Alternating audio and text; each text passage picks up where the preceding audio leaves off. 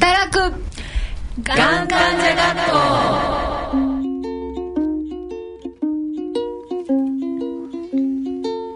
皆さんご機嫌いかがでしょうか？学級委員長マンボウの桜井直美です。この番組は働くがん患者家族医療従事者企業の方ががん経験者を取り巻く問題をみんなで共有しようということで始めたラジオ番組です。放送は毎月第1、第3週目の日曜日21時からお送りしております。それではここで眼学のクラスメートを紹介します。どうぞマンボウ、シャドシ近藤です。マンボウ はい、えー、直腸がん6年の、えー、普通に、はい。今日はタキシード仮面なんだよね。はい、そうです。タキシード仮面だな。後で。うん。後で。はい。マンボウ。あ、はい、私、えっ、ー、と、子宮体がん8年生のヤンでございます。うう子宮頸がん6年生、マンボ大好き、へい。塩です。うわマンボそれでは12月4日日畜の眼学進めてまいりましょう働くがん患者学校この番組は CSR プロジェクトの協力でお送りします。バイオゲノム抗体医薬。最先端テクノロジーから生み出された中外製薬の医薬品はさまざまな疾病領域の治療に貢献しています。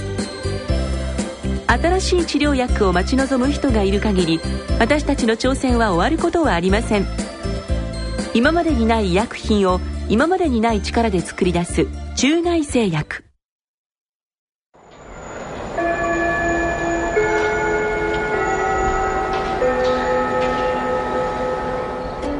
キリキリツ気をつけ。でで。働く。がん患者学校ここからのこの時間は中外製薬の提供でお送りします。改めまして学級委員長の桜井直美です。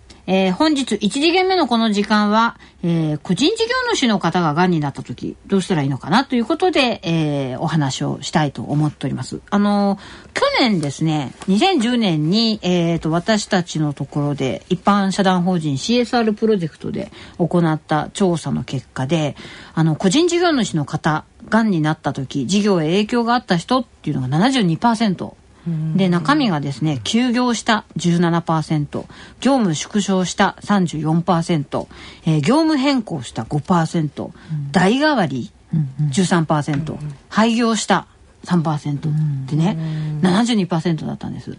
で17%が取引先との関係に影響っていうのがあって、うん、あの取引条件が厳しくなっちゃった。11%金融条件が厳しくなった6%でまあその他っていうのも15%ほどあって例えば融資とか、うそうじゃなくてもなんか卸とかやってたら、うそこの先の方が断ってきちゃったりとか、うなんかそんなことがあったんだろうなってすごいえー、っていう結果が、えー、って感じですね。あの私なんかは本当にパートで雇われていたんで、まあ休みがまあ2ヶ月しか取れないっていうことで退職をする時に、あこれだったらね個人事業主だとかねまあフリーでやってればもっと融通が効いて休みも自分なりに取ってできるんじゃないかなってちょっと憧れた時期もあったんですけど、その辺ヤンさんどうですか？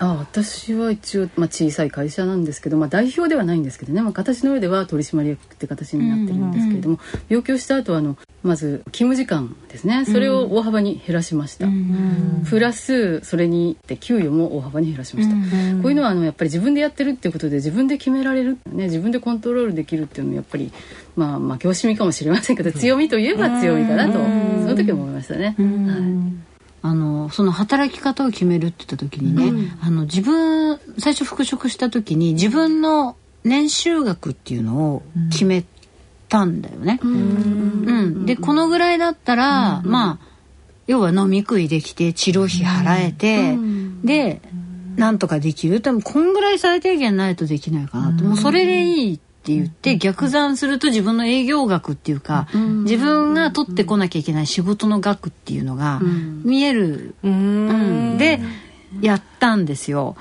だから私はこれでいいっていうのを言ったって言ったら結構びっくりされて。びっくりだわ。えそう、その計算ができないって言われたのね、あのなんだろう体を優先にしちゃってあお金ないからもう治療できないっていう方が強いのかなって思ったけど逆に必要なのを割り出しておくっていうのはうんちょっとびっくり。でもそういうふうに調整はできる分調整できたってことは打撃も打撃も当然出るよね当然ね。ね。直撃だよねだってね。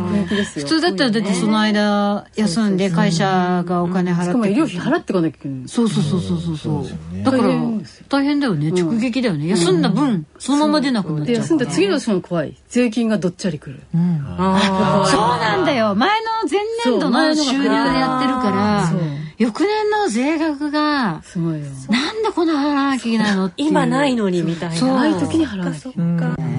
でやっぱねこの結果でもこの企業のその融資とかまで影響が出てきちゃうとなると、会社だとあのやっぱり社員がいるので、まあ、自分が倒れたりなんかあれば、自分の社員がそうね。ね路頭に迷っちゃったり、この業務縮小した時にじゃあ、自分のがんのせいで人を切らなくちゃいけなくなっちゃうとか、うん。逆に自分の部下が逆にがんになった時も、じゃあもう今ギリギリのところでやってるのにどうするのかとかっていういろんな問題がやっぱり個人事業主も出てくるのかなと思うんですけど、ボブさんなんかは、まあはい。あの離婚された時はちっちゃな会社でそうですね。今は個人事業主はい。になってますけど、ええ。もしねこれから本当のがん年齢に私たちなっていくじゃない、うんちょっとね先輩で私たち早めにはい。流行に乗ってなってしまいましたけれども。ねええあのこれから本格的なやっぱがん年齢がはい。やってくるわけで、うんまた別の場所でがんがはい。なる可能性っても全然否定できないし当たり前だと思うんですけども、どう思います。わかります。あのさっきのアンケートのその72%っていうのは本当にあのすごくよくわかるというか、今こういうふうにこう一人で動いてるとやっぱり体が資本なんですよね。で、その自分が何かあったら今その桜井さんはそうやって自分のこうえー年収に対してどれぐらいかって計算ができたらいいんですけどただやっぱり計算できない人の方が多いと思うんですよ。で、えーまたその体調がどうなるかもわからない。で例えば仕事の内容によっては、えー計算した通りにいかないことってやっぱり仕事もたくさんあるわけで、このやっぱりあの休業17%とかあと廃業が3%僕廃業もやっぱり絶対頭に出入っ出てくると思います。であの銀行の融資もやっぱり問題で、僕も最初やる時に借り入れを公庫からしたんですけど、やっぱりなんかもしあなた今なんか健康状態どうですかって言われてやっぱりそこで嘘ついたら後で違反になってしまうんで、言ったら多分貸してくれなかったと思うんですね、今回はちょっと一応なんとか何も言わなくて済んだんで借りれたんですけど。なんですけど、うんねでも聞かれなかったね年数も経そうですね。ってたから。そうです年数も経ってたからなんですけども、ただやっぱりそういうの考えるとやっぱりすごく厳しくなってくるかなっていうのはますね。もしね治療中なんかだと副作用で、ええ。治療だけでも休む時があって、ね。副作用でやっぱ寝てしまう日なんかもそうですね。出てくると困りますよね。ね。寝てても家で寝てても事務所はあるから家賃払わないそうなんですよ。で、一人でやってるってことは、一人で営業から税、あの、税務、税務から総務から全部やらなきゃいけないじゃないですか。まず営業行かないと、あの、えー取れないですよね、ご注文を。でその営業に行くにもやっぱメンタル面でしんどかったりとか、あとはいろんなこと考えていけなかったりとかっていうのもあると思うので、やっぱりすごく厳しくなる、取引後の関係が厳しくなるっていう、そのさっき17%って数が出てましたけど、これ僕たちはもっとあるかなっていうふうに、個人的には思いますね。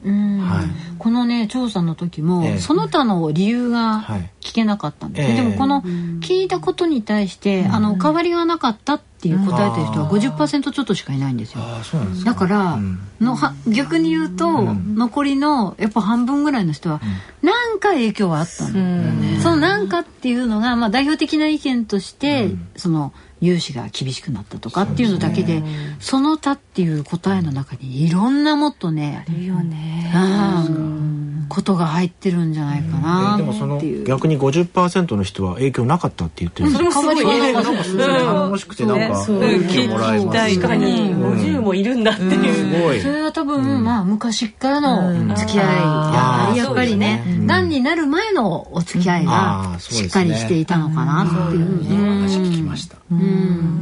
感じはしますね。でもやっぱりこうやって考えると、個人事業主の方って私たちが考えてる以上にスーパー大打撃かなっていうのは思うんですけど、社労士的にはどうなんですか？ね、さっきあったようにあの融通が効くとか、ね、そういうメリットもありつつ、ねでも自分の一時間休むとかね。そうそう、うん。ねあの間で休憩を取り取りたいなと思ったら自分で融通つけ,、つけたりとかもできるし、ただその代わりにやっぱ自分の代わりがさっきボブさんいないよね、と体が資本だよね。それがあるので何かあった時はやっぱり打撃が大きいっていうのはあるんだけどで権利って言った時に例えば従業員さんだったら法律ですごくね、労働基準法だったりとか、そういった法律で守られてる働く権利ってものが守られてる部分はあるんだけど、例えば、ん。そういうのってあの給食制度とか、傷病手当金とか、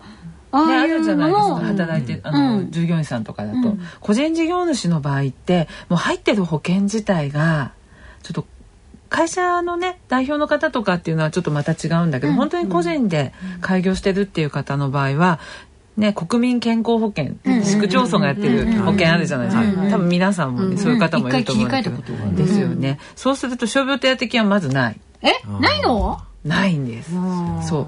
えないの？そう。だから休んじゃうと収入がストップしちゃうとそれを保証してくれるいわゆる公的な保険っていうのはないんですね、実は。なん。だそれ知らんかった、なのでやっぱり民間の保険でね収入保障だとか例えば事業のそういうお休みした時に保証してくれるような保証があるのでやっぱは入っておかないといけないなっていうところで実は社労士ってあの会の方でそういった保険があるんですね。社労士会みたいな。全そちら国社労士会そうそちらの方であのなんか病気したりとか怪我をしたりして、ねあのお仕事できなくなった時の、いわゆる収入保障みたいな保険があるんだけど、私はがんになった後に社労士を開業しているので、ちょっとまだね入れないっていう状態なので、私は病気も怪我もできない。と言いながら。したけどしたけどね。病気も怪我もしたよね。怪我したよね。そうでも何？じゃあ 普通はそういう時にやっぱり出るじゃないですか。それもとか出ないんだ、うん。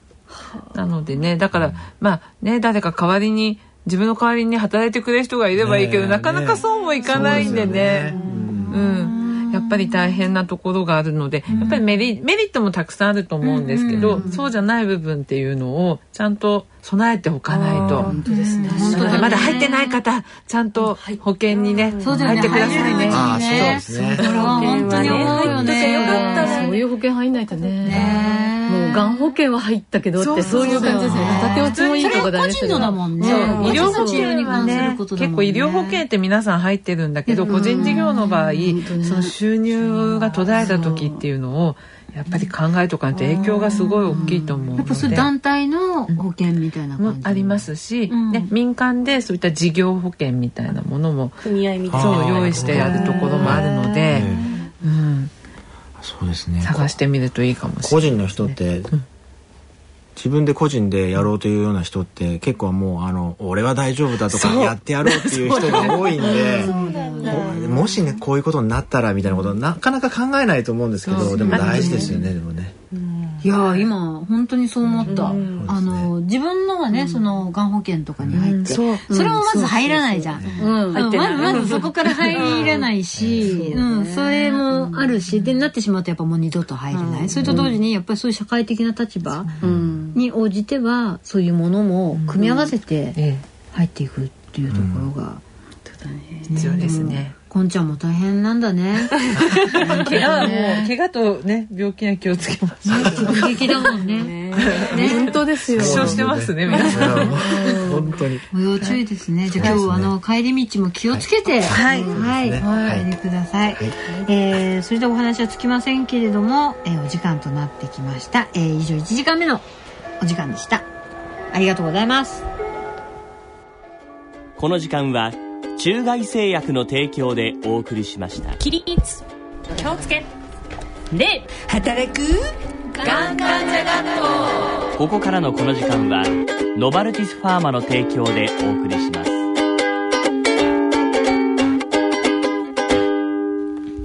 さて、二次元目は、倫理、会社の対応、患者さんに優しい企業の取り組みについてお送りします。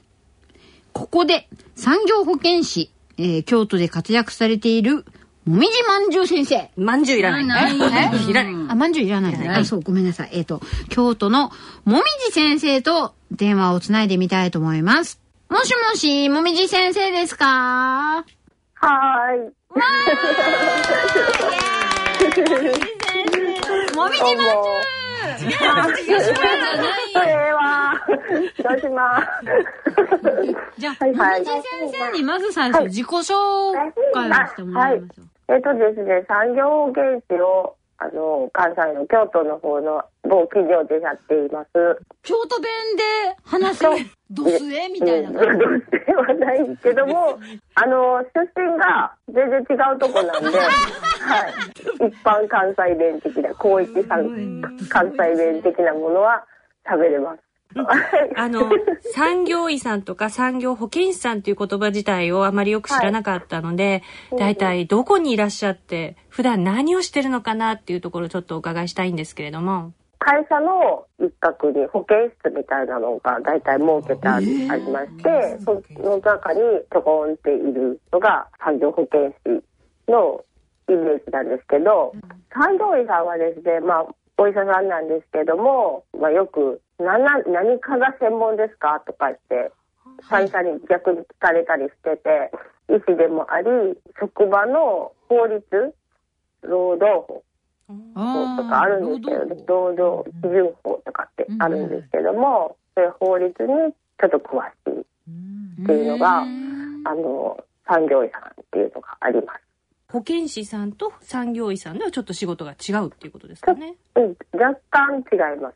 やっぱり産業医さんは医師なので、決めるとこは決め、決めるところが聞こえる。バシッみたいな。なんか権限がある的な感じなんですけど、保健師になると、やっぱり、あの、病院の、あの、看護師さんのイメージとか、保健所の保健師さんのイメージとか、学校のよあの養護の先生みたいなイメージで、会社の人と割と近い存在ですね。それと産業医さんをつないだりとか、中継ぎ役みたいな感じをしてます。それは普通の看護師さんがまた新たに取るんですか、その資格えっ、は。とね、医療の、あの、なんというか、免許を持ってる人でしたらなれます。はい。なので、産業保健師っていう免許は国家資格じゃなくて、産業保健学会とかあるんですけど、そこで認定されてるだけで、産業医の先生はやっぱり産業医専門の大学があるんですけど、九州の方に。そこを出るか、普通にお医者さんになられて、えっ、と、講師を受けて、ハンコもらって、免状がもらえるっていうのはあります。けど、まあ、あの、一般のクリニックの先生が掛け持ちっていうのも結構、実態としてはあるみたいな。感じでうんえちなみに、えっと、もみじ先生は、あの、常にいらっしゃるんですか？会社の中に。はい、あの、毎日。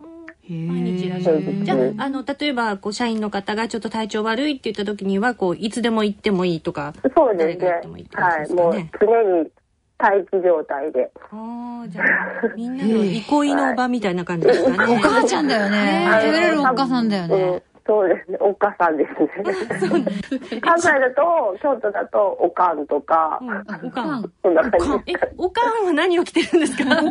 おかん何を着てるか。あのね、制服があるんですけど、それを着てないんですよね。普段着です。ねあの、カジュアルな服を着てます。え、えなんか全然、あの、やっぱり、白衣もあるんですけど、うん白衣を着ると、声かけられへん。のです。逆に白衣を着てしまうと、みんなが遠慮してしまって、声かけにくくなっちゃうから、はいはい。なんかちょっとかしこまってしまうので、白衣見るとね、血圧上がる人いるもんね。え、そうなんだ、すごい。すごい本当にかけ、私は、あの、白衣が制服で当てがわれてるんですけど、着てないです。え、じゃあお家で着てないもみじ先生の考えとして着てない。あ、着てないです。なんか、なんで着ないのって。突っ込まれたこともあるんですけど、上司に。うん。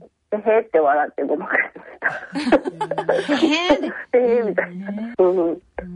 あの、がんの患者さんとかっていうあ、のもはい。いらっしゃいます？いますよ、何人か。なんかこう、毎年。副作用がきついとか、そういう治療中の方とか、終わった方とか、えっ、とですね、治療中で働かれてる人は、やっぱり化学療法うん。を通院でややってらっしゃる方だったりぐらいなんですけど、そんなにいないですね。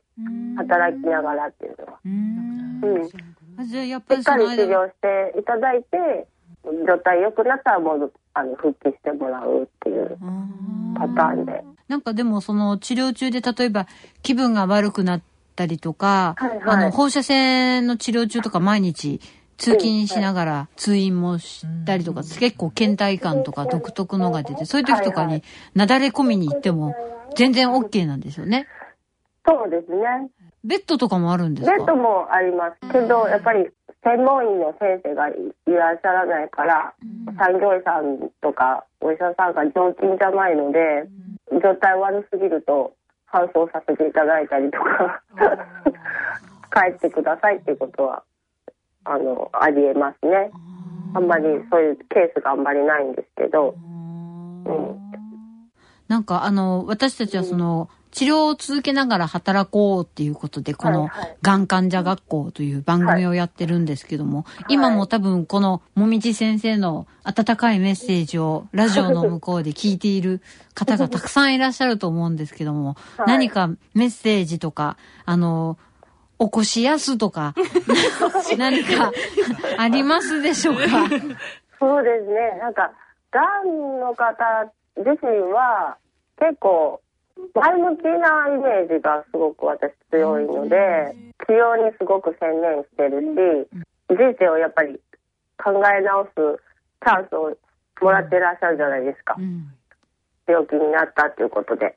なので、こちらが教えてもらうことが多いので、あの、何でも話してもらったらありがたいなって思ってます。素敵もなんかもう今涙出そうになっちゃったなんかもう。ね、体だけじゃなくてね、そういう心とかね、周りの偏見ってすごい、ね、みんな辛いから。ね、やっぱ上上司とかにはね、うん言えても、隣の席の人に言えない辛さとかってやっぱり。ですね。うん。結構なんか、逆、あの、周りの上司の人とか同僚の人が、あの、あいつ大丈夫かみたいな。がんなんやろとか言って聞いてこられるんですけど、大丈夫ですよとかっていう、あの、ハードルを下げるようなことは結構します。素晴らしい。なんか、一つの会社に一人私も一人の会社に一つもみじ。頑張ってください。本当。いや、すごいなんか、いいお話が聞きました。あれ？なんだ？なんだなんだ？こんばんはって。こんばんは。こんばんは。こんばんは。子供です。こんにちは。こんにちはって。こんにちは。何歳？2歳。?2 歳 ?2 歳え、2歳のお口達者すごい、すごい。が、こもみじくん？こもびじ。こもみじくん。もみじくんちっちゃいってなんだろうね。はいじゃあでもね、もみじ先生もお仕事しながら、子育てしながら、一緒ですね。もしもしって、もしもしするよ。ねなんか得意な歌とかありますか？こみ、こもみじくんは。は、何がお歌歌ってごらきもねがらに、たたたかかってたです。あら？あ父なのね。焼き芋の歌歌ってます。焼き芋の歌？着物うん。みんなの歌み焼きたいな芋、焼き芋、女とラグああ知ってとかいるう歌です。かわいい。照れてます。ねえありがとうありがとうじゃあどうもありがとうございました。ありがとうございましたいやもうちょっとすいません。ありがとうございます。今後も活躍を期待しております。風邪ひかないでください。はい。さよなら。さよなら。失礼します。あーなんかすごい励まされたねなんかもみじ先生の話本当になんか一企業一もみじこれ合言葉ですねこれなんか従業員さんから見ると産業医の先生よりも実は保健師のね、先生の方が身近なのかななんて思ったんだけど、本当そうね、なんかそれは思いましたね。で、またもみじ先生が自分から配慮してその、一番肝心な上司とかよりもその隣のね、席とか周りの人が「あいつがんなんじゃないの?」とか「大丈夫よ」って、そこだよね。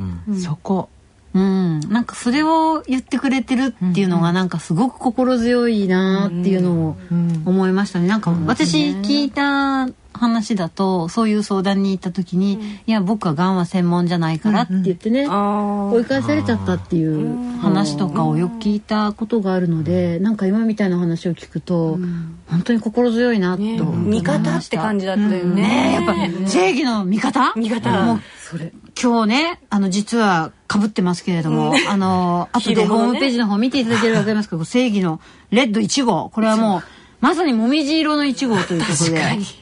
ねえ。もう改めて感謝の気持ちともみじ先生の方にもう一度じゃあありがとうございましたと、えー言いましょう。はいもみじ先生ありがとうございました。ありがとうございました、えーお話はつきませんが、えー時間となってまいりました。本日の授業はこれにておしまいにします。お疲れ様でした。お疲れ様でした。働く。がん患者学校この時間はノバルティスファーマの提供でお送りしました。これまで大切にしてきた夢へのチャレンジを続けながらがんと向き合っていきたい。私たちは患者さんのこんな思いに寄り添った薬作りを大切にしてきました有効な治療法のないがんに対する新薬や地位を目指せる新薬の開発など私たちはがん治療への挑戦を続けています。がん患者さんが自分らしく人生を歩み続けられるそんな新薬をお届けするためにノバルティス・オンコロジー働く！がん患者学校。えー今日の放送はいかがでしたか、えー、もみじ先生の本当にいろんな話が聞けたり、おいもちゃんのお歌芋の歌。聞けたりしてすごい楽しかったですね、えー番組では疑問質問ご意見ご感想をお待ちしております。宛先はこちらこちらこちら。宛先です。郵便の方は郵便番号107-8373東京都港区赤坂1-9-15ファックスでは東京03-3582-1944メールの方は命アットマークレイディオ日経 .jp まで。いずれもラジオ日経働くがん患者学校係までお寄せください。それではお時間となりました。お相手は私桜井直美と塩とヤンとボブと近藤でした。それでは次回12月18日日曜夜9時日区にお会いしましょう。特別番組が増えてますけれども Don't miss it! さようなら。さようならお疲れ様